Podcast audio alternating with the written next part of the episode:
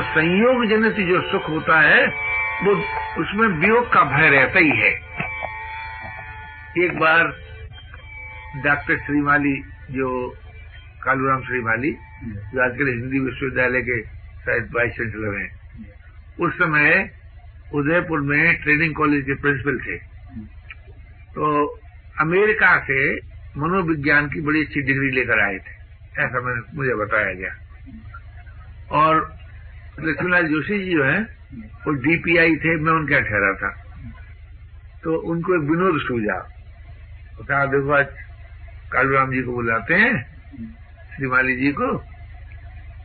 वो तो बहुत पढ़े लिखे हैं, आप बेपढ़े हैं तो दोनों की बातचीत कराएँगे। अच्छी बात बुलाइए साहब। वैसे तो आप समझते हैं कि प्रिंसिपल और डीपीआई डायरेक्टर एक समान पोजीशन के आदमी होते हैं। आपस में मेल मिलाप होते हैं। फिर वो आ गए। तो कमरे में बैठे हुए थे भोजन से पहले। भोजन में बुलाया कि आज हमारे यहाँ भोजन कीजिए। तो उन्होंने ये प्रश्न रखा हमारे सामने कि जीवन में ईश्वर की कोई आवश्यकता नहीं मालूम होती। ये नहीं कहा कि ईश्वर नहीं। उनने कहा जीवन में ईश्वर कोई आवश्यकता नहीं मालूम होती। तो हमने कहा श्रीमाली जी ने कहा। श्रीवाली जी ने प्रश्न रखा। हमने कहा मुझे तो जीवन में ईश्वर ही की आवश्यकता वाली होती क्योंकि मैं तो दुख के, दुख से आगे बढ़ा था, वो सुखी थे।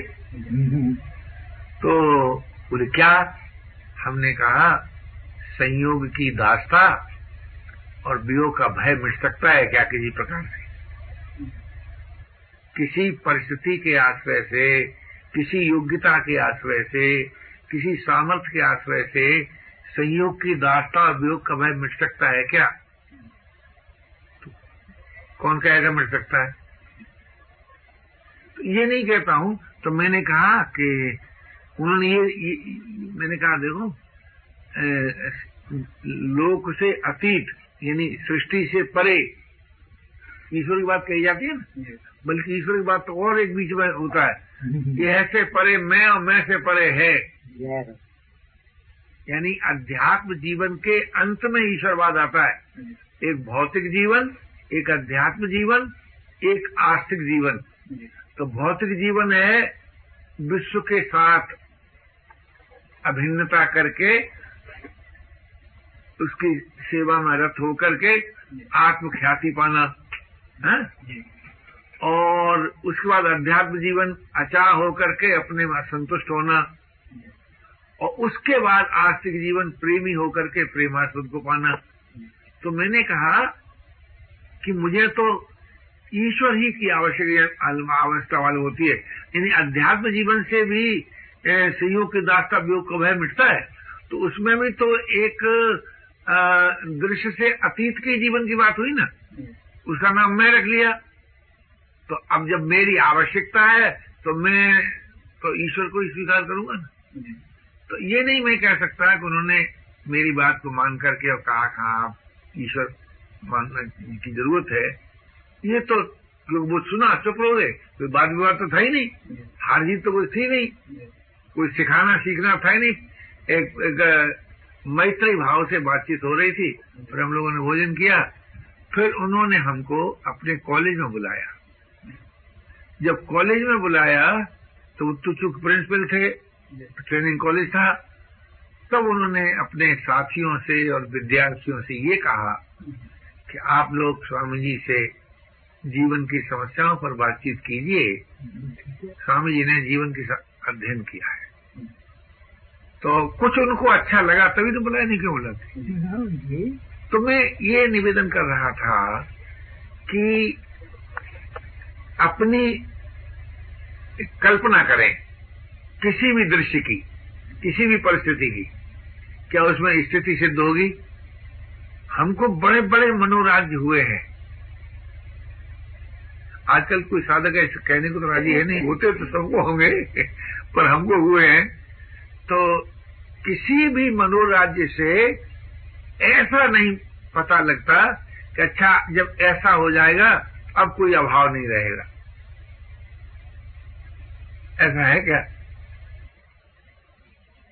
तो या तो ये मानो कि हम अभाव में पीड़ित रहने के लिए पैदा हुए संसार में। Yeah. जी? तो ये मानव संज्ञा तो ही नहीं। ये तो भोग की संज्ञा हुई। जब जबकि हमारे सामने भोग के साथ साथ योग का भी प्रश्न है। योग तो संसार से संबंध टूटने से न होता है भोग संसार के संबंध जुड़ने से होता है। तो संसार का संबंध तोड़ने में भी जीवन है और संसार से संबंध जोड़ने में भी जीवन है। ये दोनों बातें सामने रखें तो योग की मांग आ जाएगी कि नहीं? क्या राय? अब योग से, योग की मांग पूरी होती है, इस बात में तो आस्था ही हेतु है, विश्वास हेतु है। कैसे पूरी होती है? भोग की रुचि नाश होने से। तो या तो भोग की रुचि का नाश करके योग का अनुभव करो, या साधक की साधक की वाणी में विश्वास करो। और योग की मांग योग की मांग क्यों पूरी हो सकती है? कि योग वस्तु के द्वारा नहीं होती, नहीं होता। वस्तु का उसमें सहयोग नहीं है, व्यक्ति का उसमें सहयोग नहीं है, परिस्थिति का उसमें सहयोग नहीं है, बल्कि भोग का बीज जो वासना है, उसके त्याग से योग की प्राप्ति होती है। वासनाओं के त्याग से योग की प्राप्ति होती है। ये एक योग प्राप्ति का उपाय बताया गया। तो वासना का त्याग से नहीं होती है तो त्याग करके देखो तब कहोगे नहीं होती है। अब कोई कैसा वासना का त्याग तो बड़ा कठिन है। तो मैं कहता हूँ वासना की पूर्ति के आसान है। क्या रहे हाँ? वो भी आसान है। वो तो वो तो वो तो संभव ही नहीं है। सभी वासनाएँ हमारी पूरी हो जाए ये तो संभव ही नहीं है। तो वासना की पूर्ति संभव नहीं है और वासना की निवृत्ति कठिन है। तो कठिन से असंभव की अपेक्षा कठिन ज़्यादा सगम पड़ेगी नहीं? ये? एक तरफ़ तो निर्णय हुआ कि तो असंभव है। सभी वासनाओं की पूर्ति हो जाए, ये सर्वथा असंभव है। संभव ही नहीं है। लेकिन वासनाओं के नाश से योग की प्राप्ति होती है, ये संभव है। तो योग की मांग में ये ताकत है कि भोग की बासा टूट जाएगी। हमें वो जीवन मिल सकता है जिसमें दुख का प्रवेश नहीं है। हमें वो जीवन मिल सकता है जिसमें अभाव नहीं है। हमें वो जो मिल सकता है जिसमें निरस्ता और जड़ता नहीं है। जिसमें पराधीनता और आसक्ति नहीं है, वो जीवन हमें मिल सकता है। अगर इस बात पर हमारी आस्था हो जाए, ये आस्था उस जीवन के मांग से भी हो सकती है और दुख के प्रभाव से भी हो सकती है। और सुख रहेगा नहीं, क्यों? अपने लिए नहीं है यूँ। इसमें बड़ा भारी विज्ञान है। सुख क्यों नहीं रहता? क्योंकि अपने लिए नहीं है। तो क्यों आता है? तो दूसरों की सेवा कराने के लिए आता है। इसलिए मानव सेवा संघ ने इस बात पर बहुत ज़ोर दिया है कि भाई देखो जिस अंश में तुम सुखी हो, उस अंश में अगर सेवा नहीं करोगे तो सुख चला भी जाएगा और एक भयंकर दुख दे जाएगा। अगर सुख काल में सेवा करते रहोगे तो दुख आएगा ही नहीं। क्योंकि जिसने वस्तु का सुख भोगा है, उसी को न हानि का दुख होगा। जिसने व्यक्ति का सुख भोगा है, उसी को न वियोग का दुख होगा। और जिसने सेवा भाव से सब काम किया उसे क्यों दुख होगा? क्या राय? जी? कभी नहीं होगा। इसलिए सुख अपने लिए नहीं है। ये बात अगर किसी तरह समझ में आ जाती और हम स्वीकार कर लेते तो जिस अंश में सुखी होते उस अंश में सेवा करते रहते। सेवा करते रहते। सुख बांटते रहते। और जैसे जैसा आप सुख बांटते जाते हैं, वैसे ही वैसे ही परपीड़ा से हृदय करुण होता जाता है। क्योंकि सुख इतना कम है और दुख इतना अधिक है कि उसकी निवृत्ति तो होती नहीं कभी। होती है क्या? जी? निवृत्ति होती नहीं। सुख सुख चुख थोड़ी मात्रा में, दुख ज़्यादा मात्रा में निवृत्ति इसलिए होती नहीं। और हर सुख का भोगी विवश होकर दुख भोगने न है उसे अगर हम सुख भोगना पसंद भी करें तो विवश होकर दुख भोगना पड़ेगा। तो सुख के भोग से आरंभ में दुख होता है। देखिए अभी किसी को भूख लगी होगी तो पहले भूख लगने का दुख होगा कि भोजन का सुख मिलेगा? दुख पहले दुख हुआ ना? भूख का दुख हुआ और फिर कहीं रुचिकर भोजन मिल गया। रुचिकर और खिलाने वाले में बड़ा प्यार और कहीं दावत के रूप में मिल गया, बिना पैसा खर्च किए तो और अच्छा लगता है। लगता है कि नहीं? तो इस तरह से भोजन करने में अगर हमने सुख भोगा, शरीर की सेवा नहीं की, है? कि भाई भूख की निवृत्ति हो जाए, शरीर का हित हो, संयम के साथ, विचार के साथ भोजन नहीं किया, और सुख भाव को लेकर के भोजन किया तो एक तो खाते खाते खाने की शक्ति का ही ह्रास हो जाएगा। जी? और फिर वो भोग सामग्री का विनाश हो जाएगा और अंत में किसी न किसी प्रकार का रोग आ जाएगा। तो अब आप देखिए, सुख भोगने का परिणाम क्या हुआ? कितना दुख हुआ? आरंभ में दुख था, फिर फिर अंत में दुख हो गया, परिणाम में दुख हो गया, दुख दुख रहा। तो हर सुख का भोग एक भयंकर दुख में आबद्ध करता है। ये बात अगर समझ में आ जाए हमारे और सुख भोग से अरुचि हो जाए और जिसको सर्व दुखों की निवृत्ति कहते हैं, अथवा जिसको परमानंद की प्राप्ति कहते हैं, उसकी मांग जग जाए। दुखों की अत्यंत निवृत्ति की मांग हमारी मांग हो जाए, परमानंद की प्राप्ति की मांग हमारी मांग हो जाए। जी? तो हम बड़ी सुगमता पूर्वक उस जीवन को, क्योंकि वो जीवन जो है, जहाँ दुखों की अत्यंत निवृत्ति है, वो किसी परिस्थिति से संबंध ही नहीं रखता। कि आप आप ग्रेजुएट हैं कि बेपढ़े हैं, कि आप पैसे वाले हैं, कि गरीब हैं, आप उच्च वर्ण में पैदा हुए हैं, कि नीचे वर्ण में पैदा हुए हैं, आपकी परिस्थिति कैसी है कि इससे संबंध ही नहीं उसका? क्योंकि वो तो सभी परिस्थितियों से अतीत है। सभी परिस्थितियों से अतीत होता है, उसकी प्राप्ति कैसे होती है? परिस्थिति से तादाद टूटने से।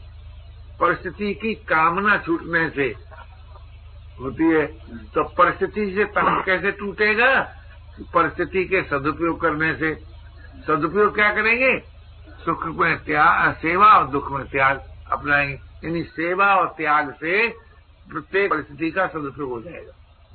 और किसी प्रकार से परिस्थिति का सदुपयोग हो ही नहीं सकता। सेवा करो भाई, तब भी हो जाएगा। त्याग करो, तब भी हो जाएगा।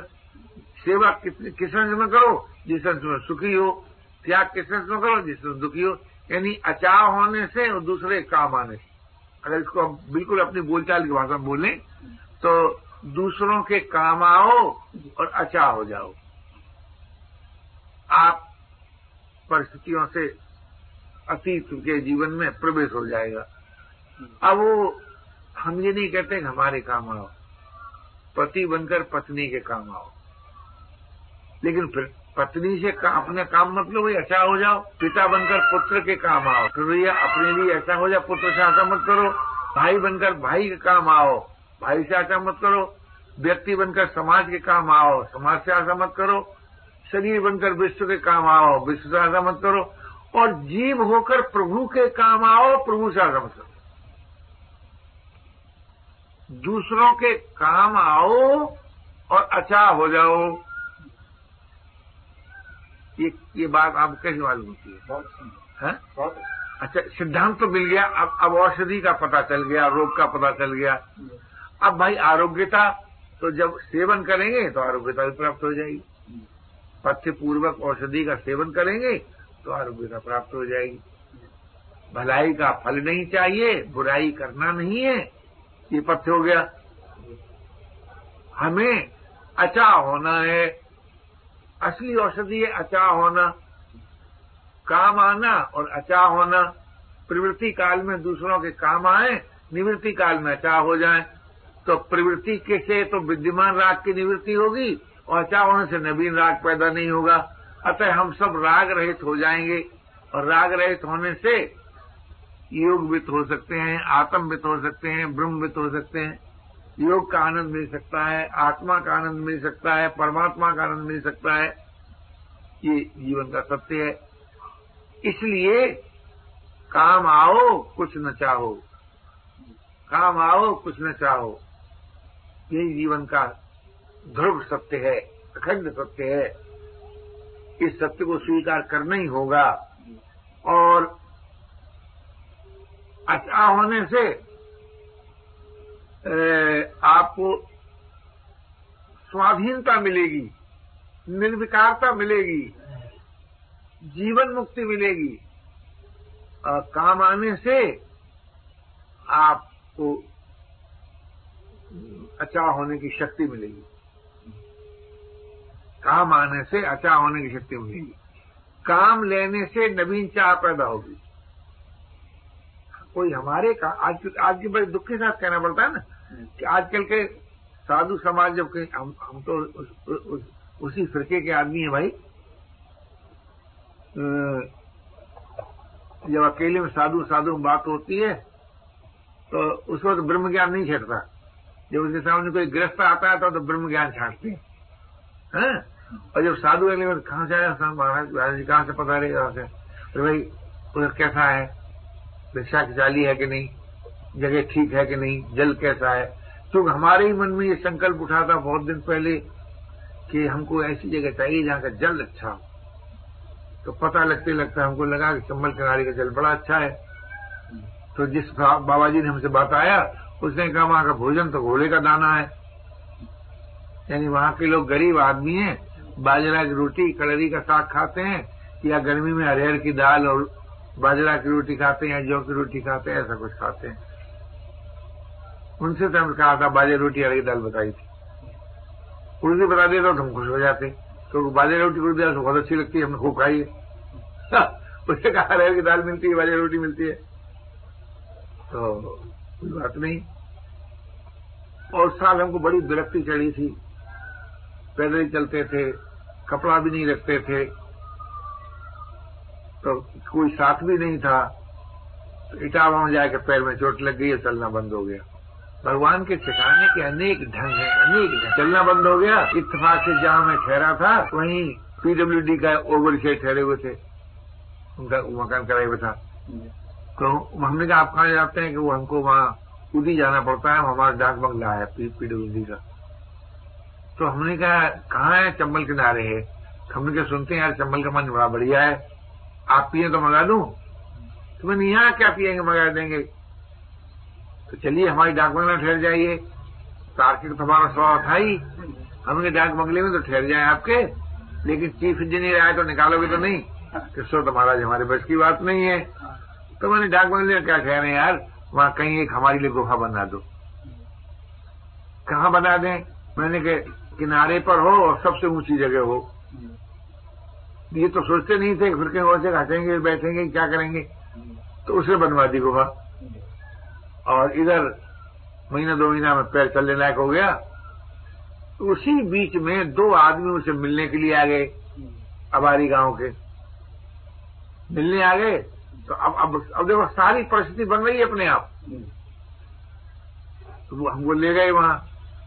बड़ा अच्छा लगा, कई साल तक आते जाते रहे, बड़ा अच्छा स्वास्थ्य रहा। तो मैं आपसे ये निवेदन करना चाहता हूँ कि जब मनुष्य खोज में लगता है कि मुझे तो वही जीवन चाहिए, इसको पाकर कुछ पाना शेष न रहे तो जीवन की मांग ही जीवन को से कर देती है। परमात्मा की मांग परमात्मा से मिला देती है। अत्यंत दुख निवृत्ति की मांग दुख निवृत्ति करा देती है। निजानंद की मांग निजानंद प्रदान करती है। तो हमारा पुरुषार्थ क्या रहा? कि हम अपनी वास्तविक मांग का ठीक ठीक अनुभव करें और उससे निराश न हो। ये सबके लिए सुलभ है। यानी ज़रूरत को महसूस करना और उससे निराश न होना, ये तो सबको सुलभ है। किसी परिस्थिति के द्वारा ज़रूरत को पूरा करना तो सबको सुलभ है नहीं? तो ये जो आपने कहा हमारी आसक्ति क्यों नहीं मिटती है, वो इसलिए नहीं मिटती है कि हमने वास्तविक आवश्यकता का अनुभव नहीं करते हैं। और उसमें आस्था नहीं रखते हैं कि पूरी हो जाएगी। आप बल तो अनुभव नहीं करते अनुभव कर भी लें। अरे भाई, हम साधारण आदमियों कैसे पूरी हो जाएगी। ये तो बड़े बड़े ऋषि मुनियों की होती होगी। कभी कभी जन्म जन्मांतर में होती होगी। बहुत से बहाने हैं। हमारे इतने अच्छे संस्कार कहाँ हैं? हमारे इतना अच्छे पुण्य कहाँ हैं? हमारे जीवन में इतना तप कहाँ है? हमारे जीवन में इतना त्याग कहाँ है? इस तरह के बहाने ढूंढते हैं। हम कहते हैं, तप हो, त्याग हो, तप और त्याग की सीमा के मिले तब ना हम तो कहते मांग अनुभव करो, त्याग अपने आप आ जाएगा। मांग अनुभव करने से काम का त्याग हो ही जाता है। और काम का त्याग होने से संसार का संबंध टूट ही जाता है। और संसार का संबंध टूटने से दुखों की अत्यंत निवृत्ति हो ही जाती है, जीवन मुक्ति मिली जाती है, भगवत भक्ति मिली जाती है। ऐसा है। इसलिए हमें और आपको थोड़ी थोड़ी देर बाद अपनी जीवन का अध्ययन करते हुए, अपनी वर्तमान दशा को देखते हुए हमें क्या चाहिए, ये बात अवश्य अनुभव करना चाहिए अपनी अपने द्वारा, अपने ढंग से। ये नहीं है सबका हुआ पड़ने का परमात्मा चाहिए, अथवा परमात्मा शब्द की ज़रूरत न हो तो कागे लिए उसको कहीं परमात्मा चाहिए। लेकिन जो चाहिए उसको है परमात्मा ही। क्योंकि संसार में बाप और बेटा एक से नहीं देखे गए। देखेंगे क्या? अच्छा दो सहोदर बंधु दो सहोदर बहने पत पत्नी पिता पुत्र यानी घनिष्ठ घन संबंध हो विषमता रहती है। एक सी हालत नहीं रहती। बाप कैसे ही है बेटा कैसे ही है बेटा कैसे ही है बाप कैसे ही है। लेकिन उस जीवन में जिसमें कि विषमता नहीं है, वो संसार के संबंध टूटने से प्राप्त होता है। संसार का संबंध तोड़ने से और कुछ नहीं। और संसार का संबंध टूटता है ज्ञान से और सेवा से। जिनसे राग है, उनकी सेवा करो और बाकी ज्ञानपूर्वक अच्छा हो जाओ। और संसार का संबंध बल से तो टूटता नहीं है। ज़्यादा पढ़ने लगने से टूटता नहीं है। निज ज्ञान से टूटता है या सेवा करने से टूटता है। हमने जो देखा प्रैक्टिकल रूप से, ऐसा लगता है। और भाई, उस जीवन की मांग तो महत्पुरुषों के संपर्क से ज़्यादा सबल होती है। क्योंकि हमको भी तो किसी के संपर्क से ये बात पैदा हुई ना कि सबसे बड़ा जो सुख है वो उसी को मिलता है जो साधु हो जाता है। हमने साधु होना शब्द सुना था। त्याग बैराग अनुराग ऐसा नहीं सुना था सो तो साधुओं के पास जाने लगे। एक साधु मिल गए उन्होंने कहा भजन किया करो। हमने कहा भजन क्या होता है भाई? कि राम राम को हमने सुन रखे थे हरी समाज के लेक्चर। हमने कहा राम राम में हमारा विश्वास नहीं है। तो महात्मा नाराज़ नहीं हुए। नहीं डांट देते हमारे ये स्वभाव को देखो अच्छा? आप थोड़े डांटते हैं। हम तो डांटते हैं वो। हम डांट देते अच्छा क्या भैया तुम्हारा ईश्वर में भी विश्वास नहीं है? तो ईश्वर शब्द तो सुना था हमने। जी? उसमें तो आस्था थी। तो हमने कहा ईश्वर में तो है। तो फिर क्या बात है भाई? कोई चिंता नहीं? तुम ईश्वर को मानते हो? मानता हूँ।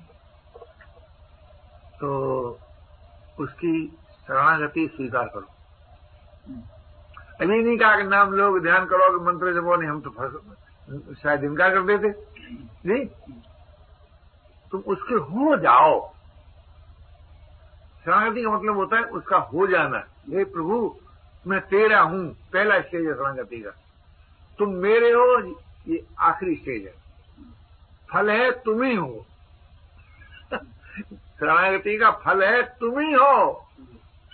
पहला स्टेज में मनुष्य का भय नाश होता है, दूसरे स्टेज में प्रेम उदय होता है तो प्रेम ने प्रीतम के सिवाय किसी को देखा ही नहीं। तो शरणागति का फल है कि प्रभु ही है। और कुछ किसी काल में है नहीं हो सकता नहीं, होगा नहीं। प्रभु ही है। है करके प्रभु ही है। तो उसे काम चल जाता है भैया। लेकिन भाई, खुद की जानो नहीं, दूसरे की मानो नहीं। जो जानो, उसका आदर न करो। जो सुनो, उसमें विश्वास न करो। जो कर सको, उससे बचाते रहो। तो काम बनेगा? जी? जो कर सकते हैं, उससे पूरी सी लगाए करना होगा ईमानदारी से। जो जानते हैं, उसका आदर करना पड़ेगा। जो मानते हैं, उसमें विकल्प है, विश्वास करना पड़ेगा। और ये तीनों प्रकार की शक्तियाँ आपके पास हैं, करने की भी है, जानने की भी है, मानने की भी है।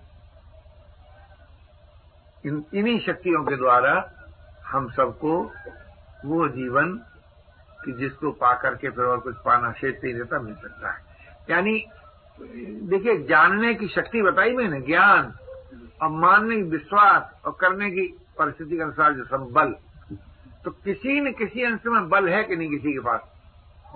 है? और विश्वास? और ज्ञान? ज्ञान। तो बल के सदुपयोग से ज्ञान के आदर से और विश्वास से वो जीवन मिल सकता है। इसलिए हम सबको वो जीवन मिल सकता है। मानव सेवा संघ की सबसे बड़ी देन यही है कि उसने ये कहा है कि जो सबसे ऊँचा जीवन है वो सबको मिल सकता है। उससे निराश नहीं होना चाहिए और उससे भिन्न क्या मिल सकता है? पता लगाते रहो हम तो उससे कुछ नहीं मिल सकता। जिसको सबसे ऊँचा जीवन नहीं चाहिए उसको तो कुछ मिल नहीं सकता। क्यों? सुख आएगा दुख डाल दे जाएगा दुख आएगा पराधीन कर जाएगा। तो अभाव से पीड़ित रहना पराधीनता में आबद्ध रहना निरस्ता से पीड़ित रहना ये तो मिलना नहीं ना हुआ। जी? क्या? अगर आप सबसे ऊँचे जीवन की आवश्यकता अनुभव करें बड़ी बड़ी सुंदर बात है ये हमारी समझ से साधक के लिए। सबसे ऊँचा जीवन तो सबसे ऊँचा जीवन कौन सा होता है जिसका कभी नाश न हो और जो सभी के लिए उपयोगी हो? तो योग का भी नाश नहीं होता, बोध का भी नाश नहीं होता, प्रेम का भी नाश नहीं होता तो योग बोध प्रेम चाहिए। अब ईश्वर मौजूद है, मिला क्या है? बोले, भोग मोह आसक्ति। हम फंसे किसमें भोग में, मोह में और आसक्ति में। चाहिए क्या? योग, बोध और प्रेम। तो भोग, मोह, आसक्ति की निवृत्ति और योग, बोध, प्रेम की प्राप्ति हो सकती है। कैसे हो सकती है? कि योग की मांग से। योग की मांग से भोग की रुचि नाश होती है। भोग की रुचि नाश होने से भोग वासनाओं के नाश होने से योग प्राप्त होता है। और जैसे जब योग प्राप्त होता है तो उसमें बोध और प्रेम रहता है। जैसे भोग में मोह और आसक्ति रहती है पहले आसक्ति थोड़ी प्राप्त होती है। पहले मोह थोड़ी प्राप्त होता है पहले बोध प्राप्त होता है। क्या रहे हाँ, तो भोग का परिणाम है मोह और आसक्ति कि मोह आसक्ति वो अलग स्वतंत्र चीज़ है। परिणाम है। परिणाम। परिणाम है भोग का। तो जैसे भोग का परिणाम मोह और आसक्ति है वैसे योग का परिणाम बोध और प्रेम है। ऐसा नहीं है। इसलिए हमको योग चाहिए।